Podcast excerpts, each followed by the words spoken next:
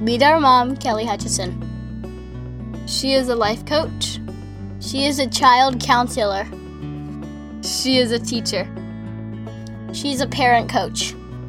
And she's a mom to us. She will teach you to stop yelling at your kids. She will teach you to get your kids to listen. She will teach you how to never sleep with mommy guilt again. She will teach you how to be an imperfect mom so you can help your kids be imperfect too. And have harmony in the home.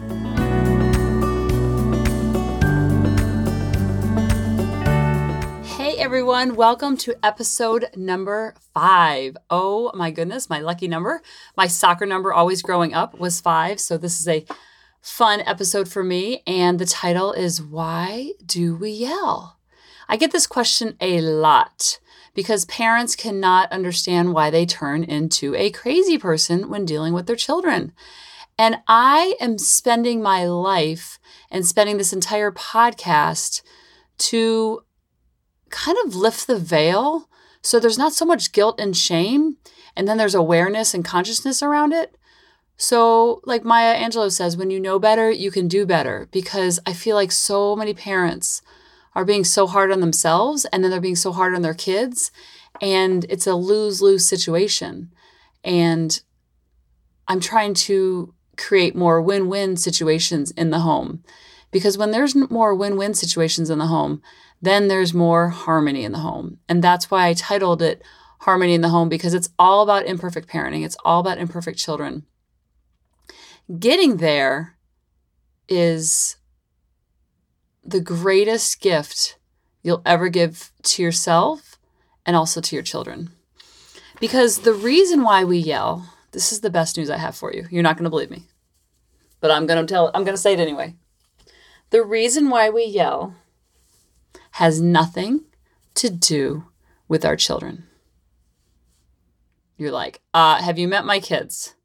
Listen, I don't have unicorn kids like you do. Okay, here's the situation. I don't have unicorn kids either. There's no such thing as a unicorn child. They are just mirroring and reflecting back to us where we need to grow. I heard that the first time from Dr. Shefali. She said that in one of her books. Your t- children are teaching you about your undeveloped self. And I was like, man, I'm super undeveloped then. And when I was able to drop the ego and look in the mirror, I was super empowered because I was like, wait a minute. If I'm the problem, then I'm the solution. Then it was game on like Donkey Kong. I'm like, come on, kids, trigger me. Let's see what I got. And then not giving into the trigger was like going to the gas station and wanting a Snickers bar and getting the Snickers bar and then getting the Snickers bar and then all of a sudden saying, you know what? I'm not going to get the Snickers bar anymore. And then when I go to the gas station and I see the Snickers bar, I want to get it. I feel the urge. I don't get it. Then the next time I feel the urge a little bit less. I don't get it.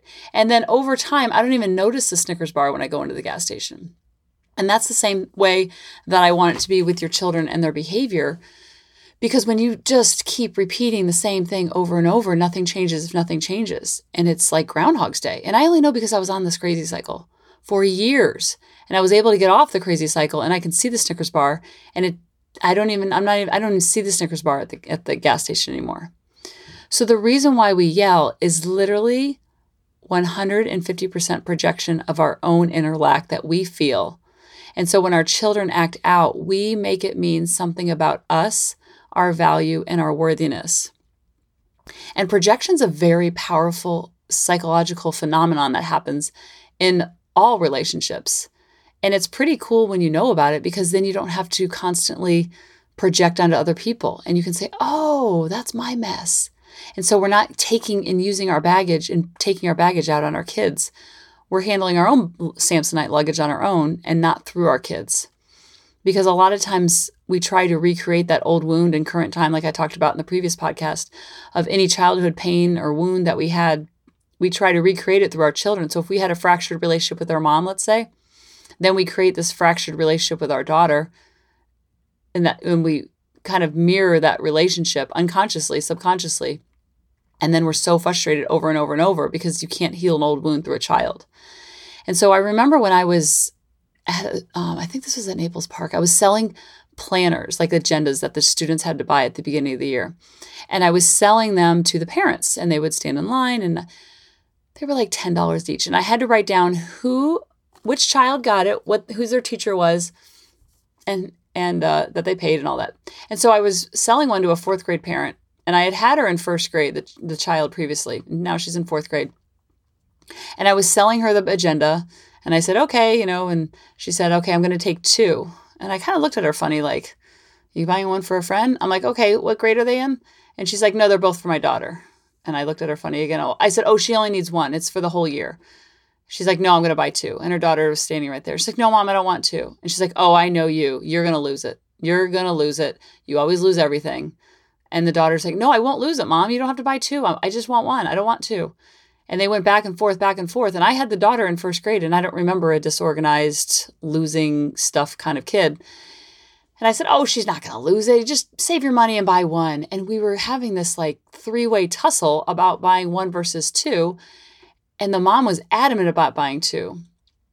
And then she, and I said, Okay, I'm not going to battle you, joking around. And then she takes out her purse and things were falling out all over the place, her wallet. And I'm not coming from a judgmental place, I'm coming from a place of understanding where it was coming from. There was stuff all over in her bag and she couldn't find her money. And then she the money was all wadded up and she's rolling out money. Then she's going to other pockets of her purse trying to figure out the rest of the money. Then she's like, let me do half check, half. It was like a whole situation.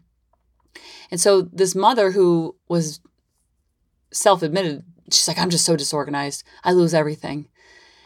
And I felt it was so interesting that she was projecting that disorganized energy onto her child because she was feeling like she was disorganized and a mess that she was projecting that onto her child and seeing that within her child.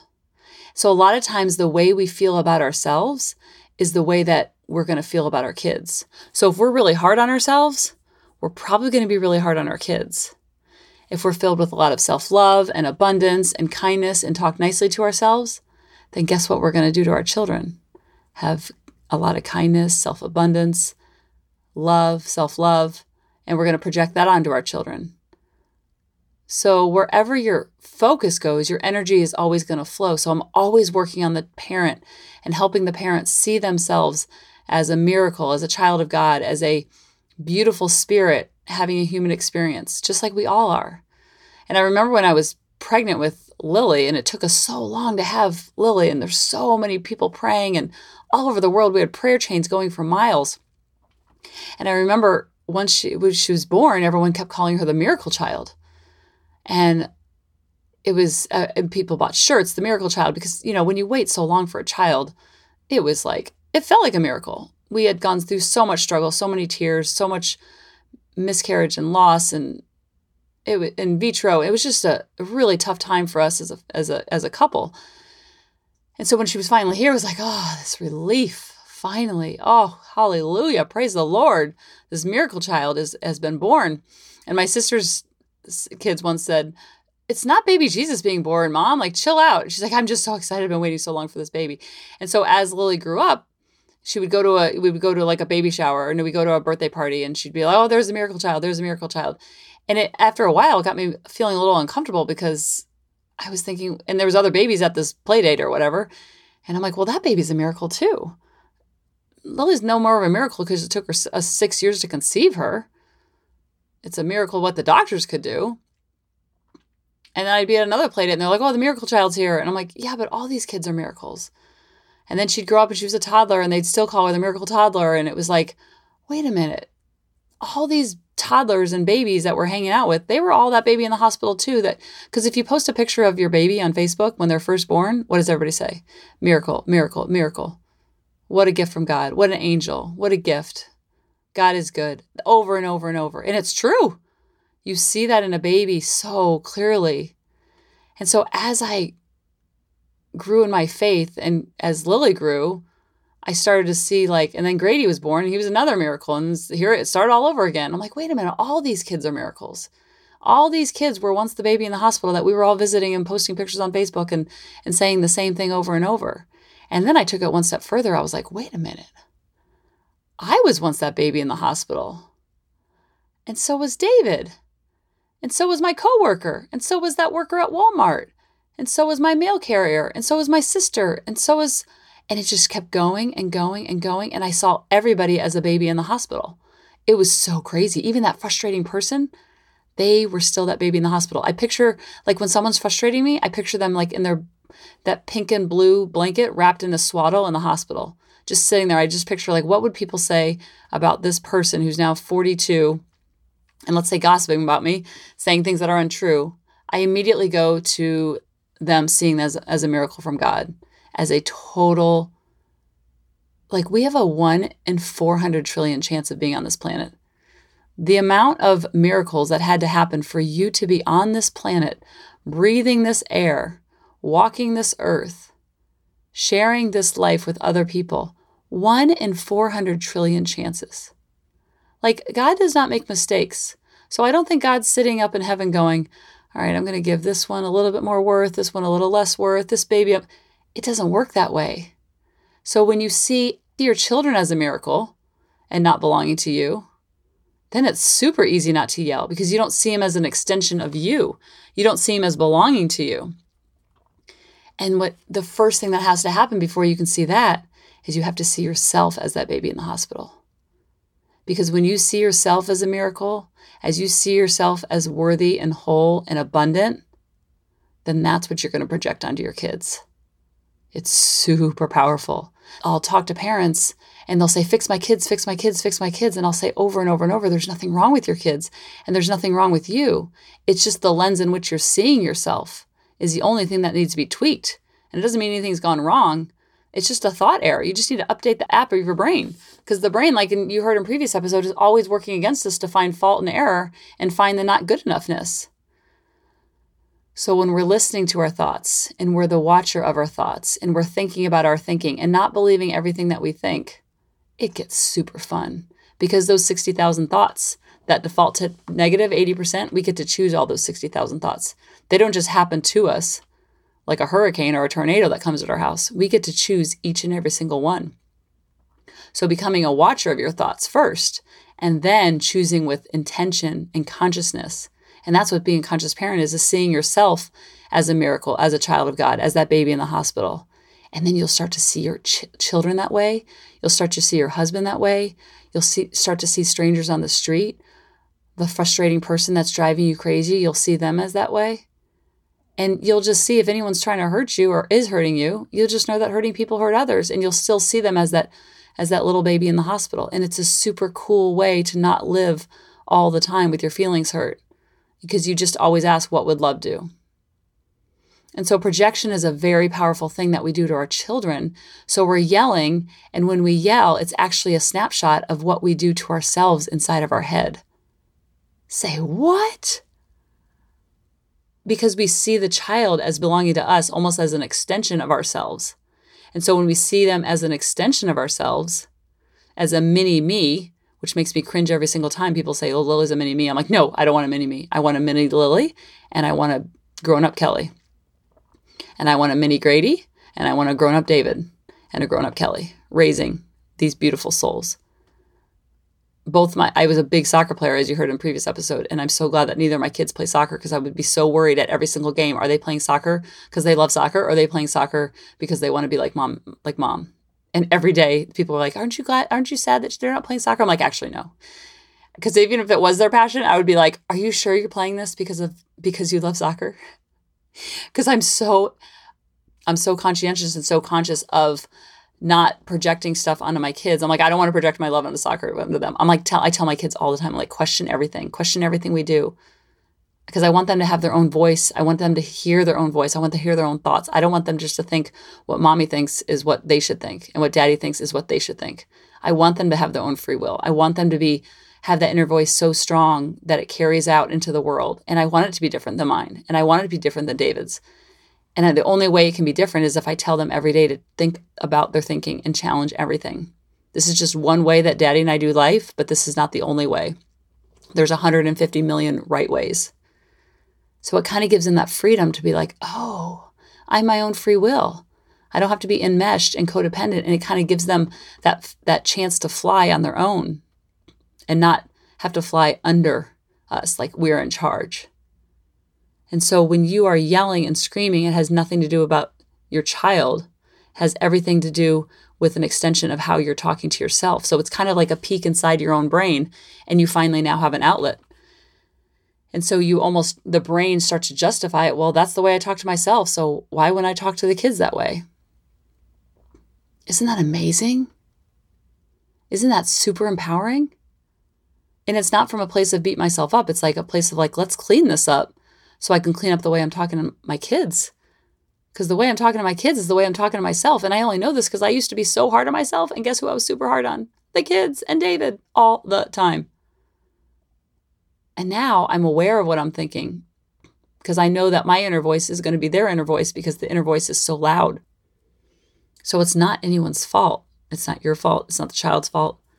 It's just an inherited way of thinking that was probably passed on to you because guess what? Your parents did. Your parents projected how they felt about themselves onto you.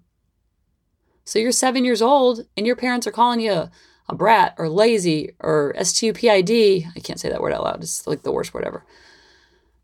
And so you took it as a fact. But all it was was a snapshot of how they felt about themselves and how they were talking to themselves. But the inner child, the little girl in all of us and the little boy in all of us, didn't know any different.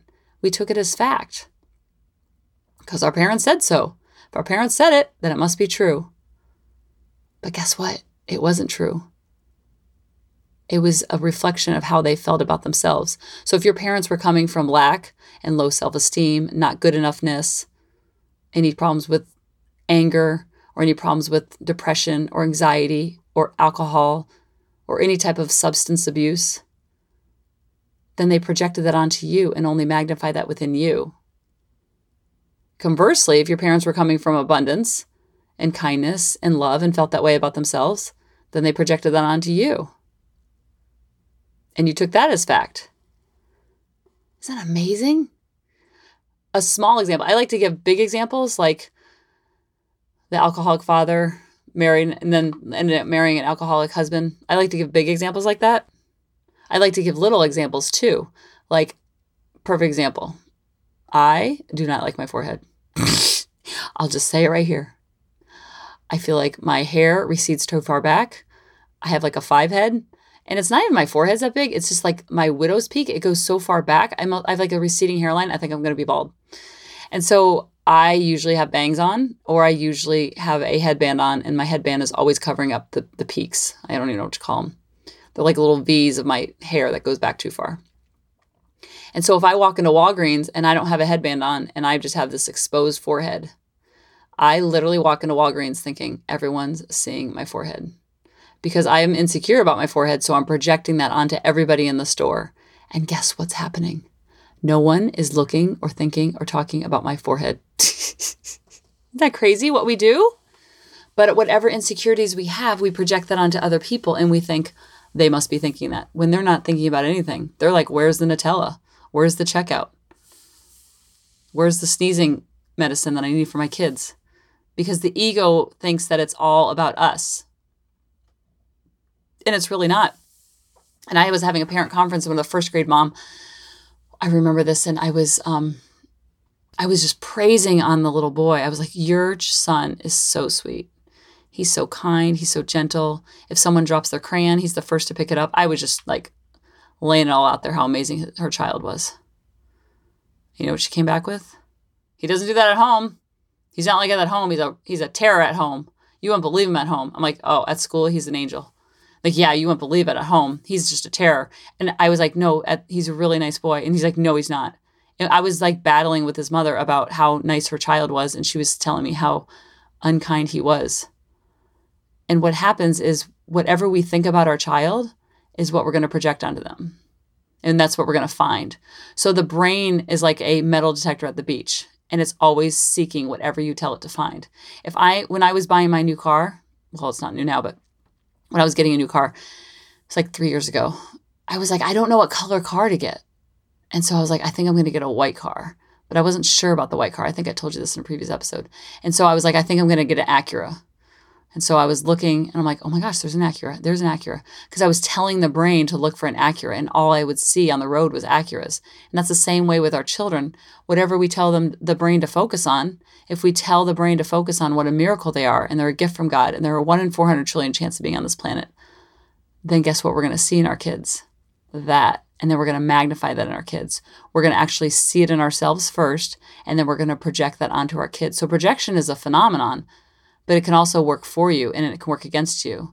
And once you're aware either way, then that's when true power comes. Because your parents actually lied to you about how they felt about you. Whether it was good or bad, it was just a reflection of how they felt about themselves. So my parents had a very high opinion of themselves and were very confident and filled with abundance and filled with love and filled with kindness. And so they projected that onto us. And they were very affirming. They were like, we're always, they always said, we're so proud of you, Kelly. We're so proud of you, Jennifer. We're so proud of you, Molly. We love you. You can go rob a bank. Our love is unconditional. And that felt really good. So, you know what I did when I went in my adult relationships? I wanted it all. I was a crazy people pleaser. I wanted my boss to affirm me. I wanted my coworkers to affirm me. I wanted my friends to affirm me. I wanted the mom on the PTOs to affirm me. I wanted David to affirm me. And I wanted my kids to affirm me. I became like this crazy people pleaser because it felt so good that I thought that their opinion of me was what I needed everybody to think about me instead of me thinking about myself first. And then if other people thought it great, and if they didn't, that's okay too, because they're just projecting how they feel about themselves onto me. Does that make sense? Isn't that amazing to know? That other people's opinion of you has nothing to do with you. It's their opinion of themselves projected onto you. What? That's so crazy. And it was so amazing. I went to um every year Dr. Shefali has um a parent a conscious parenting conference. It's life-changing. I can't recommend it enough. It's usually in the fall. And last year at Evolve, she said something that made me every year she says something that makes me fall out of my chair. One year she said people pleasers are selfish. And I was like, say what? Because we are just trying to get something from someone else to make ourselves feel good about ourselves. And I was like, uh, yeah, I think that's what I do. That's exactly what I do. I was like, wow, all my people pleasing is selfish. I'll do another podcast about people pleasing. Oh my gosh, it's super cool. And this last time she oh, another time she said, no one, this, uh, this is another time I almost fell out of my chair. Every time she speaks, I want to fall out of my chair. This time she said, you know, no one can push your buttons and I was, it was like, that was one of those lightning bolts. I'll, I'll do a podcast of like my ahas and my lightning bolts because I've had a lot of lightning bolts. She said, no one can push your buttons. I was like, say, what did you just say? And this last evolve, which made me fell out of my chair, she said, when I'm working with a client, because she's like, she's a psychologist, when I'm working with a client, I don't need to go back and ask about their childhood and ask about their history and ask about their third grade teacher and their seventh grade experience and what their relationship with like with their parents and with their siblings and with themselves and what they're feeling what, what was their opinion about themselves as a child. I was like, really? I think that's usually what most psychologists do. She said, I don't need to look back and look at the past. I don't need to look at the third grade and the parent and the dynamics in the family. All I need to do is look at the present and see how their life is and see how their four walls is and see what their life is set up like. And that will give me a snapshot into what their childhood was like. I was like, what? The what did you just say? Isn't that amazing? Because the brain likes all those patterns. It likes all that same old, same old. Like I said, it likes to seek pleasure, avoid pain, and be efficient. And so when the brain is growing and developing, it's like creating those new neural pathways when you're really, really young and it's writing on the slate of who you are when you're really, really young. And then it gets like crystallized around 25. And then the brain's just like, all right, let's just keep coasting. Let's just keep doing the same old, same old. And the cool thing is, we get to take the parts that we like and then we get to r- remove the parts that we don't like. We're not just a victim of our childhood. It's not like beating up our parents. It's awareness about how we were raised and what messages we were told when we were younger and then challenging them all, even the good ones, challenge them all. It's crazy because, like, I grew up and my parents were, they were huge nappers. So I'm a huge napper. And I tell people I nap and they think I'm like the laziest human being on the planet. I'm like, really? Napping is lazy? Like, I just thought that's what you do. You take a 20 minute power nap. It's like part of like, it's like brushing your teeth. How could you not brush your teeth. And I also grew up and everything went down the garbage disposal. Everything. Orange rinds, chicken, cucumbers, apple rinds, everything went down the disposal. It was a way of like cleaning the garbage disposal. You put ice cubes down there. You want to like make the knives or whatever's down in the garbage disposal. You want to make it work so then it kind of like agitates it and like keeps them sharp. It's like a way of sharpening the knives down there or whatever's down there in the garbage disposal. And so I grew up my whole life like pro garbage disposal. Everything goes down the garbage disposal. Uh, Mary David, he's very anti garbage disposal. He's like his his parents. I think they grew up on a on well water, so they had a septic tank or something in their front yard. I'm not sure how it works, but nothing went down the garbage disposal. They didn't even have a garbage disposal. So we're always having this garbage disposal debate, and I am so strong about it, and he's so strong about it. And so the other day there was a Subway sandwich, like a probably an inch left, and I left it in the sink and I was going to put it down the garbage disposal, but the kids were sleeping, so I was waiting until they woke up. He sees it in the sink. He's like, "You cannot put this down the garbage disposal." Mind you, we've been together since 1999. We're still having this garbage disposal debate. And I'm like, uh, yeah, you can. He's like, no, you really can't. I'm like, the bread's just so mushy. It's just a little turkey. And so, you know, so he throws in the garbage. He leaves for work. I put it down the garbage disposal. So I'm like, you know what?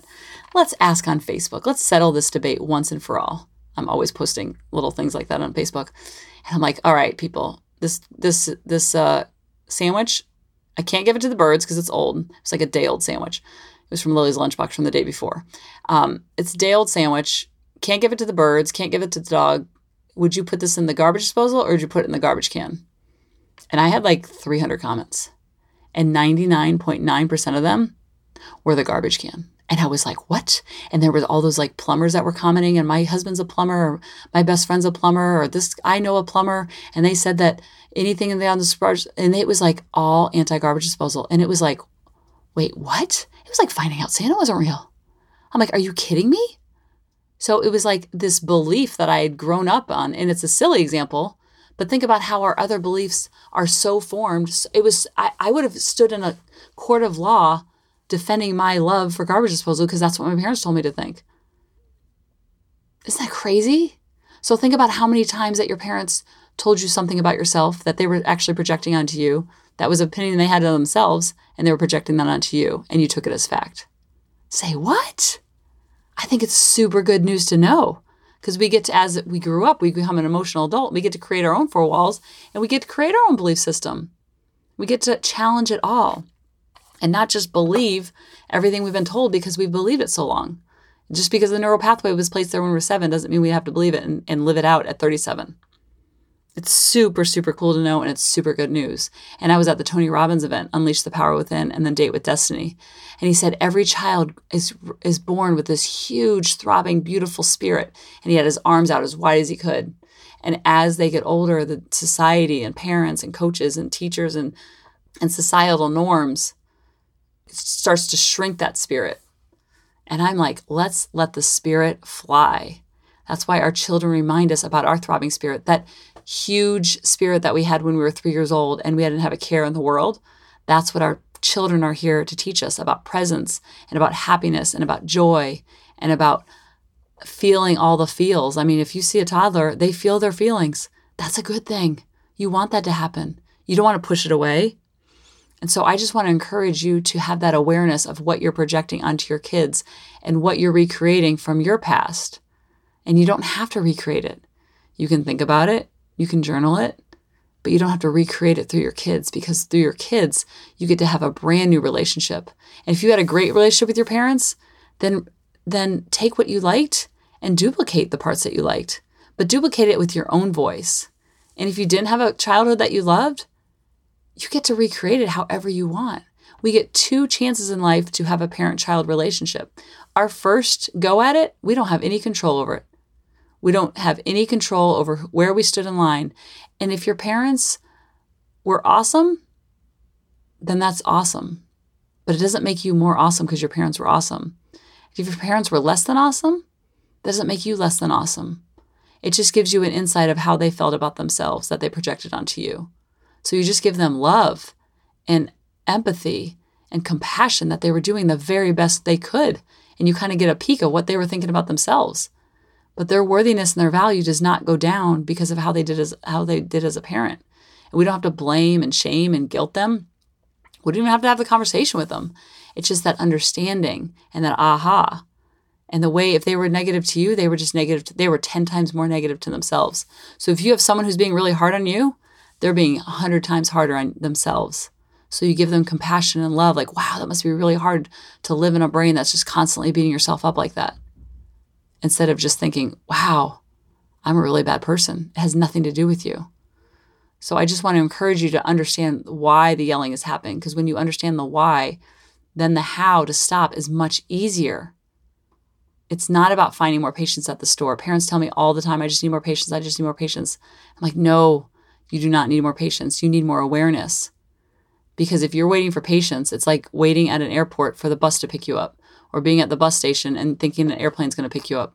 It's simply not going to happen. And think about how long you've gone waiting for that patience to like strike you. It's kind of like motivation for a workout. It doesn't happen, it happens afterwards.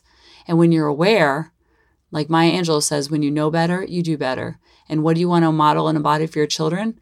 So then you can project that onto them. And how do you want to think about yourself? See yourself as that miracle. See yourself as that baby in the hospital. Think about your thinking. Think about how you're talking to yourself.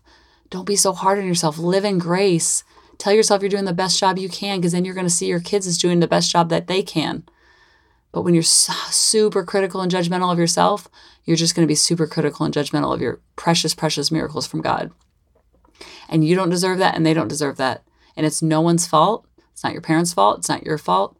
It's just the thought error. And it's just an update of the app. That's all it is. And that's the best news ever. There's nothing wrong with you. There's nothing wrong with your kids. You have the exact child you're meant to have, and you're the exact parent to raise that child. Like, what a gift that is. And people can say whatever they're going to say, but you know that that connection you have with your child is so strong, and they know it's so strong because they're looking at you going, You are the apple of my eye. Like I just, I look up to you and everything you say and do, I take as fact. So don't we want to make sure that they, those facts that we're doling out to them is positive and loving and kind and abundant? So we have to make sure that our comments to ourselves are loving and kind and abundant. So I can't wait to hear how this episode resonated with you and how you're going to clean up your inner dialogue so you can clean up how you're talking to your kids because the way we talk to ourselves and the way we talk to our children becomes their inner voice. So we have such a powerful impact that we can make on these impressionable little miracles from God. So let me know and thank you all for listening and I'll see you next time. Bye-bye. Hey mamas, thanks for listening. If you had any ahas, clicks, or those lightning bolt moments while listening, you have to check out my free parenting bootcamp, where we take all of this to the next level and we try to create even more awakenings for ourselves so that we can connect more with our kids and never yell at them again. You can sign up at www.coachingkelly.com. And if you really want to fill up my love cup, send me an email of what your aha was, what your click was, what was that lightning bolt resonating moment while you were listening? I want nothing more in life than for you to have harmony in your home and to learn how to be an imperfect mom like me, which allows your kids to be imperfect too, each and every day. Thanks for listening.